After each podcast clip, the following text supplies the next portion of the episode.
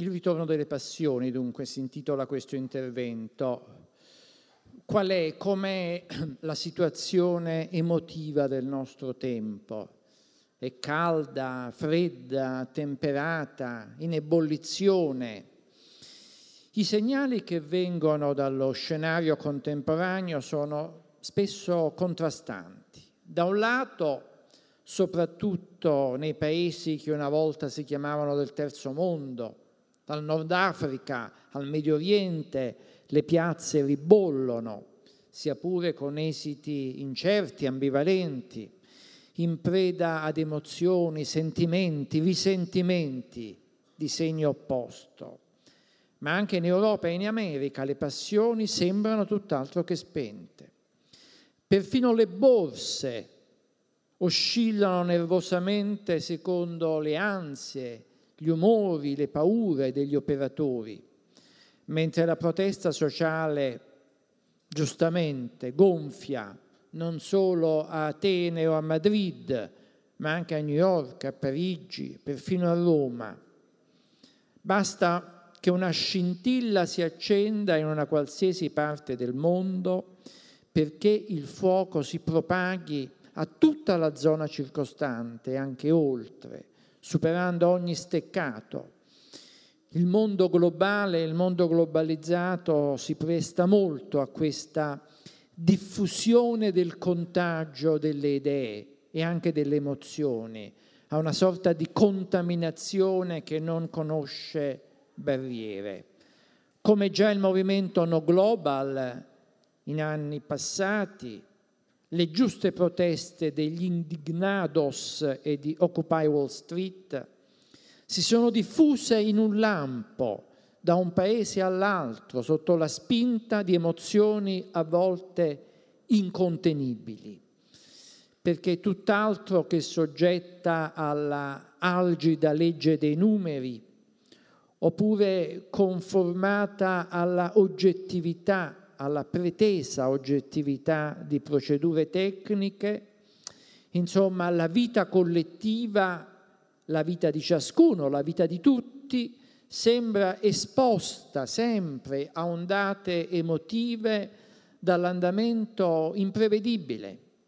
Perfino l'economia, che sembrerebbe il tempio dell'oggettività e della razionalità, perfino l'economia ne è condizionata, plasmata, a volte dominata dalle passioni.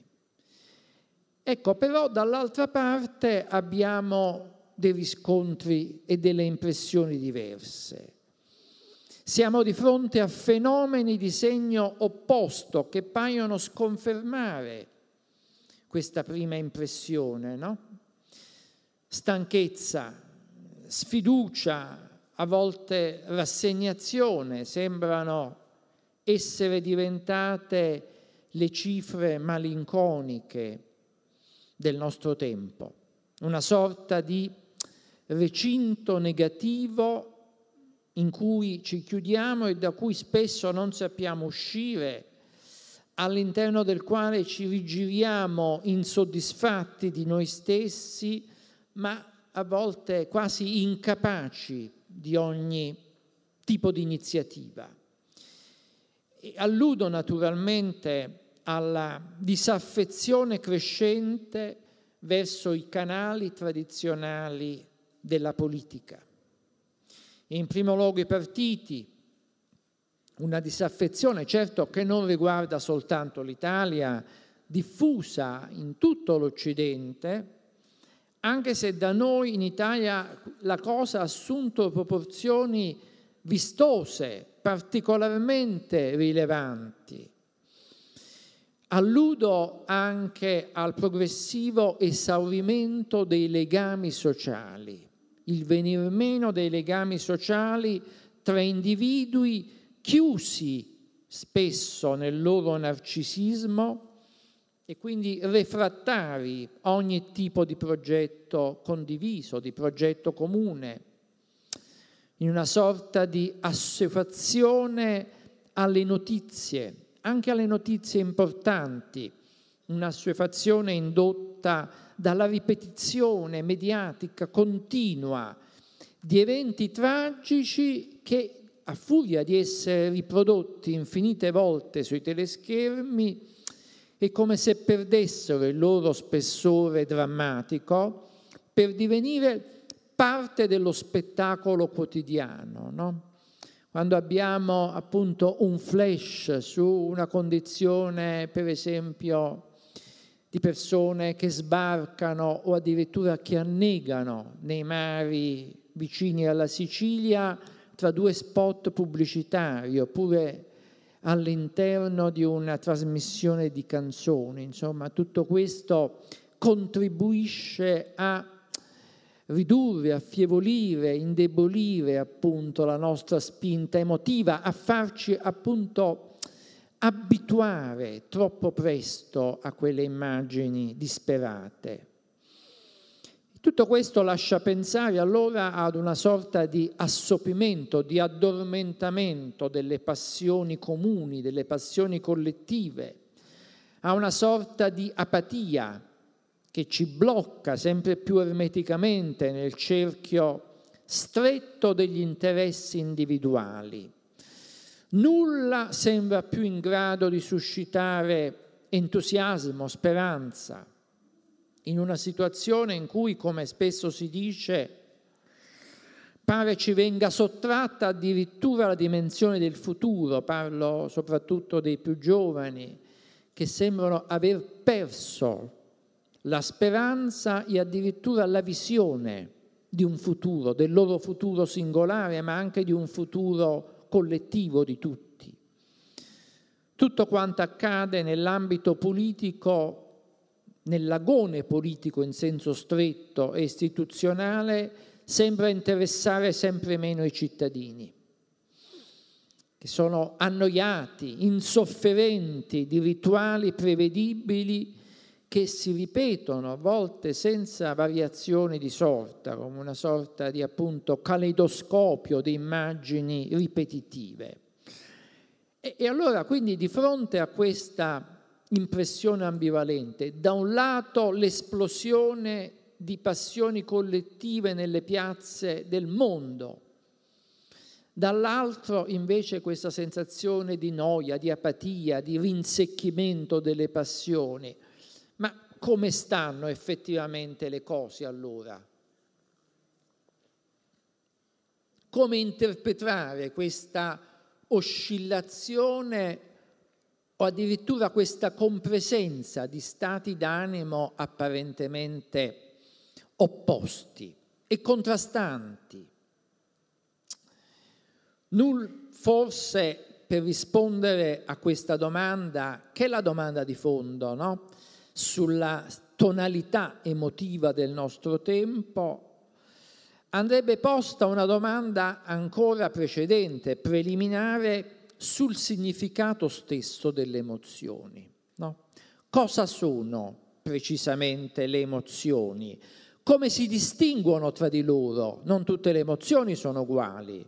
Cosa divide un'emozione negativa come la tristezza, per esempio, da cui non di rado ci capita di essere presi, o come l'ira, come l'indignazione, come la rabbia, cosa li divide da un'emozione affermativa come l'amore, cui è dedicato il nostro festival.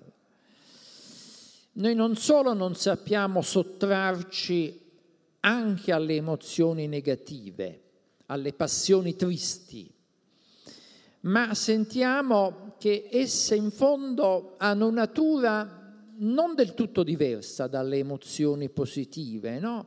Che nascono paradossalmente da una sorta di matrice comune, prima poi di dividersi tra passioni negative e passioni positive. E ancora un'altra domanda, qual è il rapporto tra emozioni, affetti, sentimenti sono la stessa cosa o sono cose diverse? E infine poi l'interrogativo decisivo, almeno all'interno di un festival di filosofia, no? Appunto l'interrogativo che si iscrive nel cuore stesso della pratica di pensiero, della pratica filosofica. E cioè, come si configura la relazione tra emozione e ragione? Si tratta certo di domande non nuove, domande se vogliamo antiche addirittura, che però proprio mai come in questa stagione, starei per dire, sembrano richiedere risposte complesse, risposte anche differenziate, come del resto complesse e differenziate sono le dinamiche delle nostre società democratiche, esse stesse spesso molto contraddittorie, come vedremo adesso. A volte basta qualche cosa eh, nel nostro tempo, in questo in questo ultimo ventennio in cui il mondo sembra cambiato più che in un secolo. No? A volte non tutti i tempi sono uguali, a volte in cinque anni le cose cambiano come in 50 anni. E quindi eh, appunto in questo tempo in cui gli eventi sono accelerati sempre più e diventano a volte sempre più straordinari, anche un singolo evento può mutare all'improvviso gli umori, gli umori, gli atteggiamenti delle persone che sono a volte volatili, che si prestano a cambiare. Si pensi per esempio che ricaduta emotiva avuto l'attentato alle Torri Gemelle no? del, del settembre 2001, come ha cancellato in pochi attimi una immagine del mondo che a lungo aveva dominato il cuore, la mente e gli occhi dell'Occidente. No? Un evento replicato in continuazione dai media, dalla televisione che l'aveva trasmesso miliardi di volte, no? L'attacco delle due torri, il crollo delle torri, eccetera, spingendoci in quella che io definisco una sorta di sindrome immunitaria, cioè verso una richiesta così pressante di protezione, di sicurezza, talmente pressante a volte da determinare essa stessa nuovi rischi. No? I dispositivi, come si dice, di controllo e di sorveglianza, compresi quelli di cui abbiamo parlato con preoccupazione in queste settimane, no? questa sorta di di grande occhio che ci guarda, che ci spia in ogni momento della nostra vita ormai, il fatto di essere sempre sorvegliati sotto gli occhi di una telecamera, inquadrati. Beh, in queste sett- tutto questo, questo grande apparato di sorveglianza è nato proprio e soprattutto dalla paura generata dagli eventi dell'11 settembre e dalla reazione emotiva che essi hanno generato in tutto il mondo. Ma anche in questo caso, appunto, un'emozione, un'emozione negativa come quella della paura rispetto a una minaccia, una minaccia terribile, indefinita da parte di un mondo ostile, collide, si scontra con una passione altrettanto forte ma invece positiva che è quella della libertà. Il nostro volerci da un lato sottomettere ai dispositivi di controllo e di sorveglianza per paura, dall'altro a volercene liberare, volerci sottrarre da questo sguardo ossessivo che ci guarda è per un senso di libertà, di autonomia, per il fatto di, voler, di voler essere autonomi. Ecco, quindi speranza, paura e libertà si intrecciano e collidono nello stesso tempo. E allora appunto come orientarsi in questa selva di segnali così contrastanti? Come interpretare una fenomenologia di stati d'animo e di eventi così contraddittori.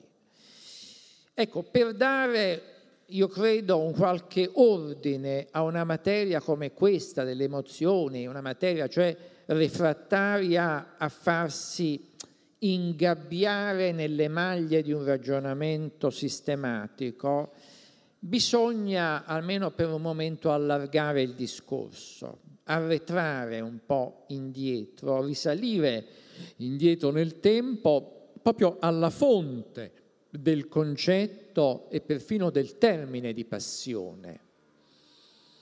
Lo sappiamo tutti, derivato etimologicamente passione dal participio passato latino passus, la passione ancora più dell'emozione, no? l'emozione in fondo è una passione meno intensa, potrebbe essere, potrebbe essere definita, ma insomma la passione allude sempre a qualche cosa di forte, qualche cosa di eccessivo che ci colpisce spingendoci in una direzione a volte senza che si possa resistere. Quante volte eh, capita che noi pensiamo di non dover fare qualche cosa, ma una forza passionale ci induce lo stesso a farla e non riusciamo a resistere. Quando siamo appassionati, attraversati da una passione, non siamo più del tutto padroni di noi stessi, no? Come si dice, perdiamo il controllo. Ciò vale, vale per l'amore, ma vale anche per la, per la gelosia, per l'invidia, per la rabbia, tutte emo- emozioni forti che ci fanno perdere il controllo di noi stessi. E quindi da qui il carattere insieme attivo e passivo del patire. Cioè il soggetto che prova una passione è insieme soggetto di qualcosa, no? Perché poi compie degli atti, fa dei gesti, ma è anche soggetto a qualcosa, assoggettato a qualcosa, a una forza cui spesso appunto non è in grado di resistere. Quando la passione si fa veemente, sconvolgente, travolgente, no? la sua potenza d'urto appare ingovernabile dagli strumenti della volontà e della ragione che sono sempre più deboli di quanto noi possiamo immaginare, no?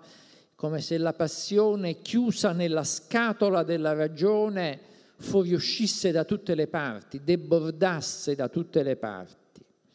Quindi mai come in questo caso traballa quell'idea di soggetto personale che ci viene invece spesso, continuamente riproposta, intesa come un individuo capace di dominare i propri istinti, di tenere a freno la propria diciamo così, la propria parte animale, no?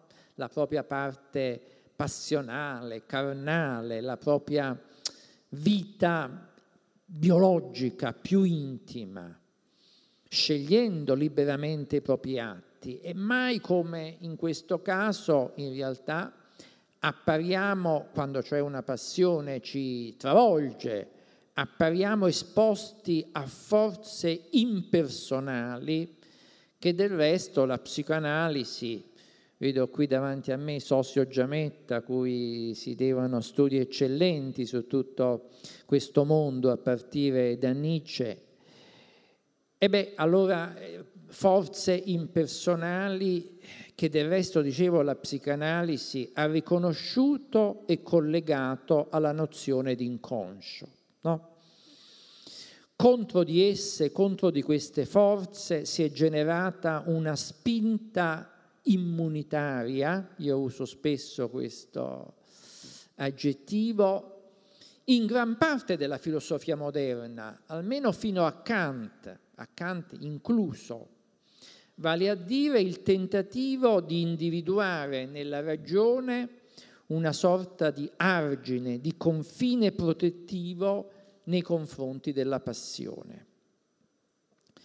E addirittura una tendenza che per certi versi si può far risalire a una tradizione stoica, a vedere nella riflessione filosofica proprio un metodo per difendersi dalle emozioni, una sorta di muro destinato a raffrenarle, a contenerle, perché considerate, sbagliando, eh, considerate alla stregua di perturbazioni nocive, le passioni sono state a lungo nella nostra tradizione filosofica segregate, rimosse, bandite come forme pericolose e intrattabili da parte di una ragione, come dire, impegnata a difendersi dal loro contagio, alla communitas, cioè alla nostra dimensione pubblica, alla nostra dimensione collettiva,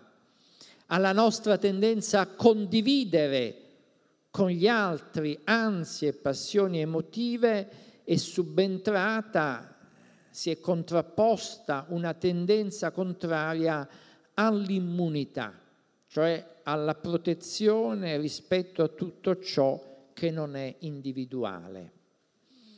Come se l'individuo potesse chiudersi nei confini della propria pelle, no? E quindi astenersi da quel rapporto a volte conflittuale, ma anche a volte donativo nei confronti degli altri, che appunto io riassumo con il termine communitas e con il termine munus, dono che è interno appunto a essa. In realtà, come è stato messo in luce da vari autori, molti dei quali sono presenti proprio in questo festival, questo progetto immunizzante e destinato al fallimento. Perché? Perché poggia su un'interpretazione sbagliata o almeno su un'interpretazione parziale della nostra psicologia. Non soltanto la ragione è stretta in un rapporto ineliminabile con la passione, in mancanza del quale rapporto risulta indebolita, essiccata, ma la stessa filosofia, se interpretata nel suo fondo originario, ha un nucleo, un'anima intimamente passionale. La stessa filosofia è in fondo una passione, una passione di conoscenza, una passione di sapere, una passione di entrare in mondi troppo intimi o troppo lontani. Del resto già la tragedia greca ha messo in scena il rapporto costitutivo tra pathos e matos, tra dolore e conoscenza. Soltanto chi conosce la realtà a partire dalla sofferenza è in grado di cogliere la complessità della vita in tutti i suoi lati, in tutte le sue sfumature infinite. Questa verità, affermata dai tragici greci, percorre in fondo tutta la grande lirica moderna e tutta la letteratura moderna, in particolare da noi a partire da Leopardi, no? Il sapere è consentito dal dolore, non è impedito dal dolore. Quanta parte degli scritti proprio di Leopardi, giust, diciamo di quegli scritti giustamente definiti filosofici, non nasce proprio da questa lacerazione, da questa frattura interiore che lui aveva, no? che attraversava tutta la sua esperienza di poeta, di pensatore, di uomo. E del resto, quando in un celebre passaggio del Teeteto Socrate riconosce la meraviglia, il thaumazein, all'origine della filosofia, non fa che riaffermare appunto in un altro modo la natura passionale della riflessione filosofica, cioè una relazione indissociabile tra logos e pathos, in cui ciascuno dei due elementi, sia la ragione sia la passione, richiede la presenza dell'altro. Non solo non si può confinare l'eros, che è poi la più intensa delle passioni, cui appunto sono dedicati molti degli incontri di questa settimana, non solo non si può confinare l'eros fuori dal recinto della ragione, non si può confinare l'eros appunto fuori dal logos, ma per Platone l'eros è esso stesso, lo strumento privilegiato attraverso il quale l'anima riesce ad elevarsi alla conoscenza delle forme intellegibili.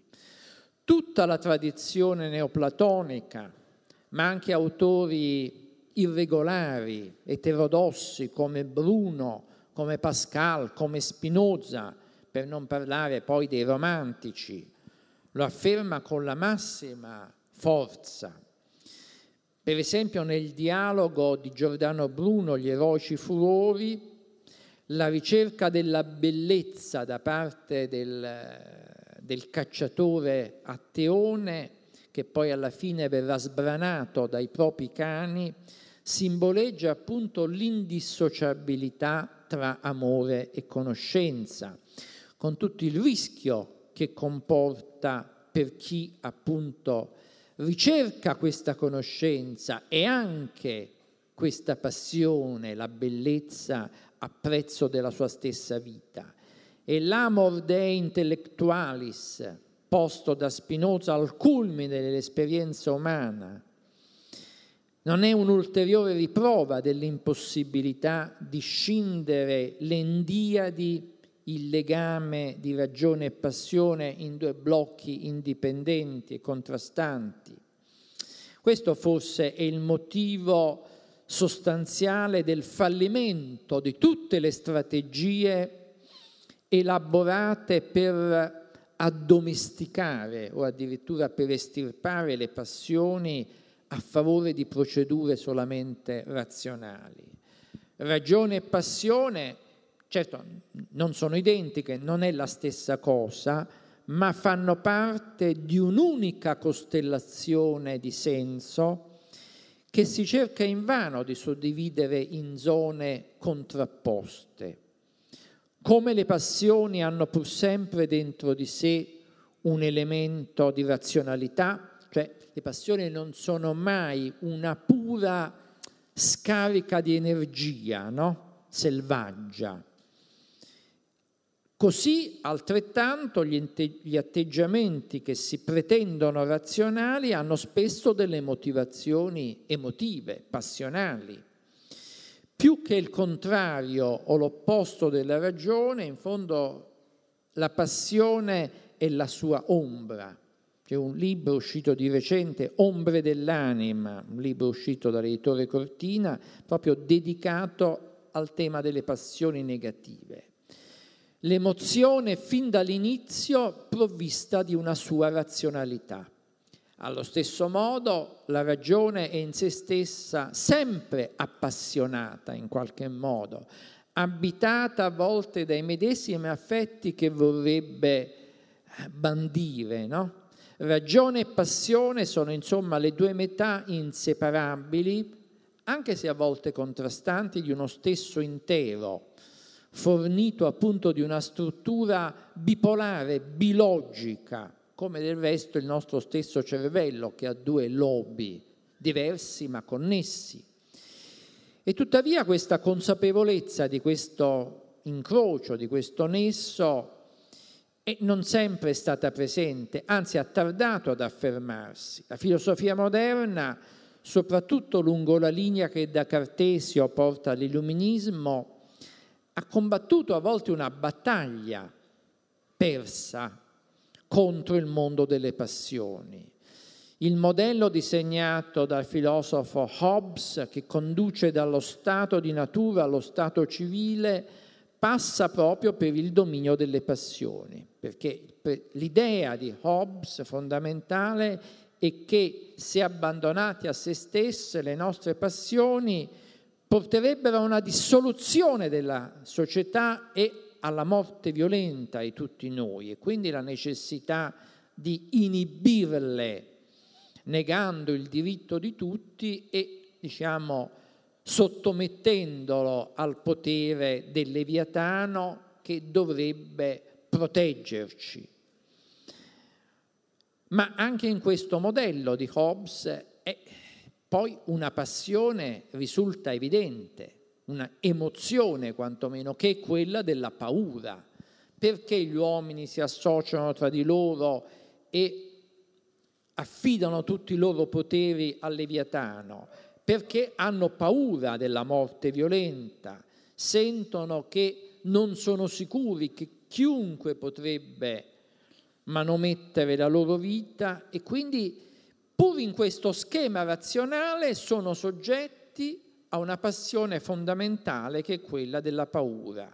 E del resto neanche l'individuo proprietario di cui parlava Locke, oppure l'homo economicus di Mandeville e Smith, l'uomo cioè orientato al calcolo delle conseguenze delle proprie azioni, anch'egli non può sottrarsi alla passione. In fondo è tutt'altro che governato semplice, dal semplice calcolo matematico, l'uomo economico anch'egli è preda di una passione dominante, che è la passione acquisitiva, ad acquisire, a possedere tutto ciò che può avere. Certo, è una passione velenosa questa, che prima o poi consuma la vita di chi ce l'ha, ma è pur sempre una passione. Senza questa passione non sarebbe nata la concorrenza tra gli uomini e quindi la società, una società che è fatta anche di tensioni, di conflitti, di confronti senza una tensione passionale che mette gli uomini in competizione tra loro, non vi sarebbe mai stato in fondo né l'ordine dello Stato né l'ordine del mercato. Anche appunto tutto questo deriva da qualche cosa di non dominabile che ci attraversa, che ci spinge, che ci lacera. Appunto, io dico sempre, il disordine precede l'ordine. L'ordine non fa che cercare di contenere, di gestire il disordine, così come la pace non fa che cercare di gestire, di contenere il conflitto, ma la ragione presuppone la passione, cioè è seconda rispetto alla passione. Ed esse sono due compagne inseparabili, no? proprio come l'ordine rispetto al conflitto. Chi perviene a questa concezione della ineluttabilità e anche della positività della passione, delle passioni private e delle passioni pubbliche e soprattutto Rousseau, no? lontano in questo da quell'illuminismo tutto razionale a cui a volte lo si omologa, Rousseau è forse il primo pensatore moderno, con l'eccezione di Spinoza direi, a rivalutare in pieno l'universo delle passioni. Per Rousseau la passione è innanzitutto la fedeltà a se stesso, l'autenticità, ma insieme anche poi la fiducia negli altri, la compassione, compassione, no? nel senso etimologico, passione per e insieme agli altri. In fondo quella che Rousseau elabora è una concezione opposta a quella strumentale ed acquisitiva di Hobbes e dei fautori dell'Homo economicus. Appunto, al suo centro vi è la relazione con il sé più intimo, ma anche la relazione con gli altri. Gli uomini, per Rousseau, possono trovare la felicità nella misura in cui per gli uomini è possibile trovare la felicità, eh? soltanto sperimentando un destino comune. Certo Rousseau si riferiva a delle piccole comunità più che una grande comunità statale, ma ha molto chiara l'idea che solamente sperimentando un destino comune, solamente nella dimensione della communitas, gli uomini possono appunto sperimentare una passione gioiosa mentre Kant, con il suo rigorismo etico, in fondo ritiene che dobbiamo essere dominati dalla legge morale, anche, anche, Kant naturalmente tra mille contraddizioni, perché poi in Kant risuona la passione della libertà, ma insomma la nota dominante è quella del rigorismo, del, del rigorismo etico. Hegel restituisce alle passioni il loro ruolo, dentro però una dialettica che comunque le subordina alla ragione.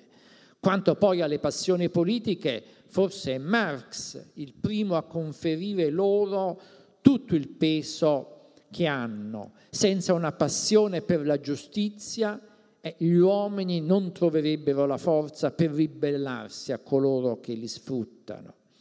Più complesso stato il ragionamento che in anni, di quegli stessi anni, eh, elabora Tocqueville, autore della democrazia in America. Perché gli vedi da un lato nella democrazia, come si sviluppa in America, da un lato il risultato della passione per l'uguaglianza che spinge gli uomini appunto a non accettare condizioni disuguali. Dall'altro però la democrazia può essere anche causa e insieme effetto di un inaridimento delle passioni. Torniamo un po' alle considerazioni iniziali. L'uomo democratico, ormai privo di una passione conflittuale, tende, rischia di essere vittima di una sorta di conformismo esasperato che appunto ci rende apatici e indifferenti. Tocqueville coglie molto bene, precocemente, quello che sarebbe accaduto. Per lui è come se il sistema democratico, proprio nel momento in cui pareggia, parifica le condizioni del, degli uomini, è come se svuotasse la vita della sua potenza emotiva, no? E quindi la politica stessa, stessa rischia di smarrire la sua, la sua forza, la sua carica energetica, addirittura al punto che l'uomo democratico a volte è disposto a cedere a un dispotismo di specie nuova, dice Tocqueville, cioè un dispotismo non necessariamente violento e tirannico, ma più sottile, quasi impercettibile, capace appunto di aggregare gli uomini dietro un capo, dietro un leader che promette protezione e soddisfazione dei loro desideri, o a volte a integrarsi in un ingradaggio eh, anonimo, cui affidare appunto la loro esistenza. Appunto, queste ultime considerazioni ci riportano a ridosso dei problemi iniziali da cui siamo partiti, delle, delle contraddizioni relative alla nostra condizione di individui moderni e anche postmoderni, come si dice, cioè ci riporta a quell'alternanza enigmatica, a quella compresenza di apatia rassegnata e di passioni scatenate che caratterizza il nostro tempo. In gioco è proprio la dialettica del desiderio, alla fine, il punto è questo, la questione del desiderio, la dialettica del desiderio, no? Nei suoi aspetti da un lato produttivi, mobilitanti, ma dall'altro a volte anche autodistruttivi. Tante volte sentiamo dire, in particolare dagli psicoanalisti, che nelle nostre società il desiderio si va spegnendo, no? Spesso lo leggiamo, lo sentiamo, che significa? Se già l'uomo democraticus, no? l'homo democraticus di cui parlava Tocqueville, è preda di un conformismo di massa che porta a delegare le scelte proprio a colui o a coloro che confiscano la libertà di tutti, e la situazione attuale, lo sappiamo bene, è ancora più spinta in questa direzione rischiosa l'astensionismo di cui tanto si parla, soprattutto in occasione delle elezioni politiche, in fondo è un fenomeno che oltrepassa l'ambito della politica, per estendersi a ogni ambito della vita e dell'esperienza. Noi a volte ci asteniamo in generale dall'intervenire, dal giudicare, perfino dal sognare ci asteniamo. Ecco perché l'astensione, l'astensionismo è qualcosa che ci minaccia da vicino, alle spalle, ci avvolge, soggetti a messaggi contrastanti, caotici, sottoposti alle pressioni più invadenti che ci stimolano continuamente a scegliere un prodotto piuttosto che un altro, tendiamo alla fine a astenerci da ogni scelta. No? Sono talmente forti le pressioni che ci dicono scegli questo, no, scegli quest'altro, no, quest'altro ancora, cose che alla fine ci sembrano un po' tutte uguali, che siamo portati ad astenerci. E quindi in fondo un secolo sembra separarci da un periodo da cui ci dividono insomma invece soltanto pochi decenni, penso agli anni 60, un periodo, le persone meno giovani tra voi lo ricorderanno, di fervide passioni politiche.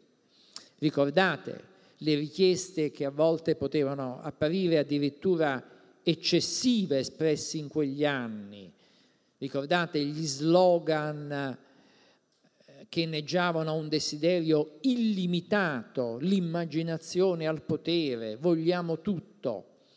E tutto questo sembra oggi essere sostituito da una sorta di ritiro, di regressione generalizzata dietro le quinte del privato. Tendiamo a volte a richiuderci nel nostro privato e quindi l'eccesso del desiderio sembra a volte provocare la sua atrofia, sembra provocare uno scetticismo diffuso da cui spesso eh, noi siamo completamente invasi, no? l'idea che non c'è più niente da fare la partita è stata giocata ed è stata già persa. No? Abbiamo a volte questa impressione che magari contrastiamo, ma insomma abbiamo la sensazione spesso che non ci sia più niente da fare. Pensiamo per esempio a quanto accade sullo scenario politico anche in quest'ultimissimo periodo non c'è più niente da fare, ci diciamo dentro di noi, no? contraddittoriamente, la speranza poi ritorna, ma insomma, come è stato possibile tutto questo? Come si è determinato questo passaggio nelle nostre psicologie?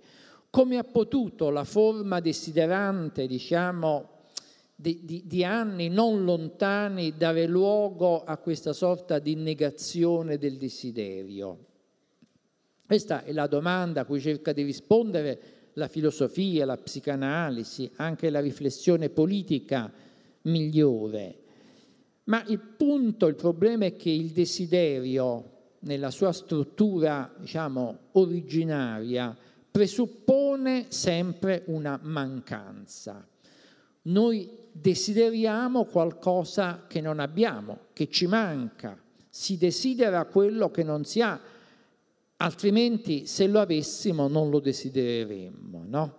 Se potessimo ottenere tutto quello che desideriamo, la dialettica del desiderio si spegnerebbe. In questo senso anche Hegel ribadiva la necessità del negativo come motore della dialettica.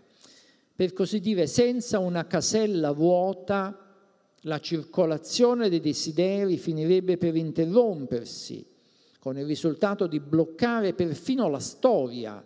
Non a caso un grande interprete di Hegel, Antonio sa bene di chi parlo, Alessandro Kojev, Alexandre Kojev, collegava la scomparsa del negativo determinata dalla totale soddisfazione del desiderio alla figura estrema della fine della storia.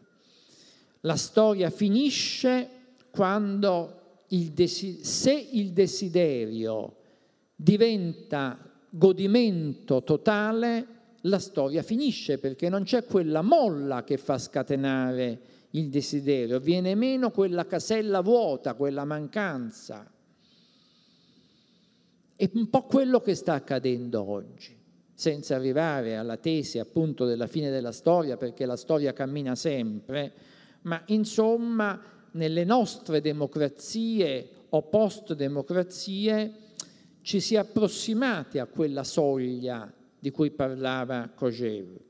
Uomini e donne non si accontentano più del desiderio come, come differimento, no? desiderio che rimanda un po' al domani qualche cosa, ma le persone chiedono la soddisfazione immediata del godimento, cioè vogliono godere subito di ciò che desiderano, senza però rendersi conto che il desiderio, se ciò anche fosse possibile, eh, questo godimento immediato e totale metterebbe fine proprio alla energia del desiderio. No?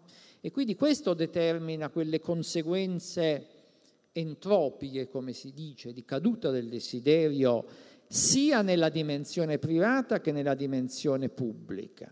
Nel momento in cui il desiderio è sostituito da un'ansia di godimento immediato e totale, eh, la società moderna rischia di bloccarsi.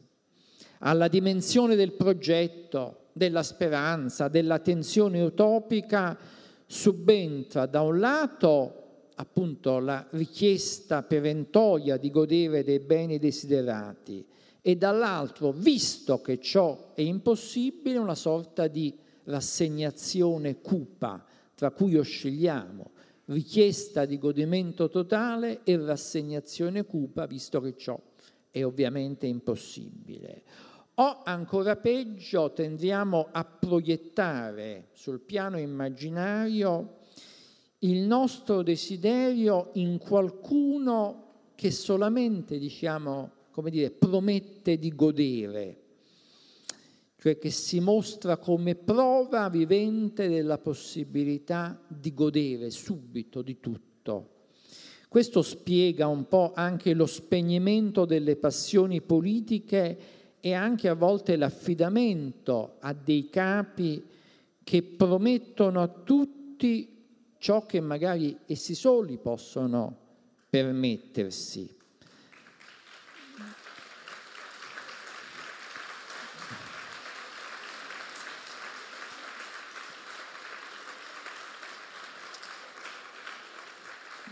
E naturalmente, grazie, naturalmente questa promessa resta sempre inevasa, perché l'immaginario non coincide con il reale, che presto torna in campo il reale, la realtà, lo scontro, l'asprezza del reale torna in campo. Si potrebbe dire che la crisi economica che attraversiamo e che investe tutte le società occidentali rappresenti proprio questo, il ritorno del reale dentro lo spazio dell'immaginario.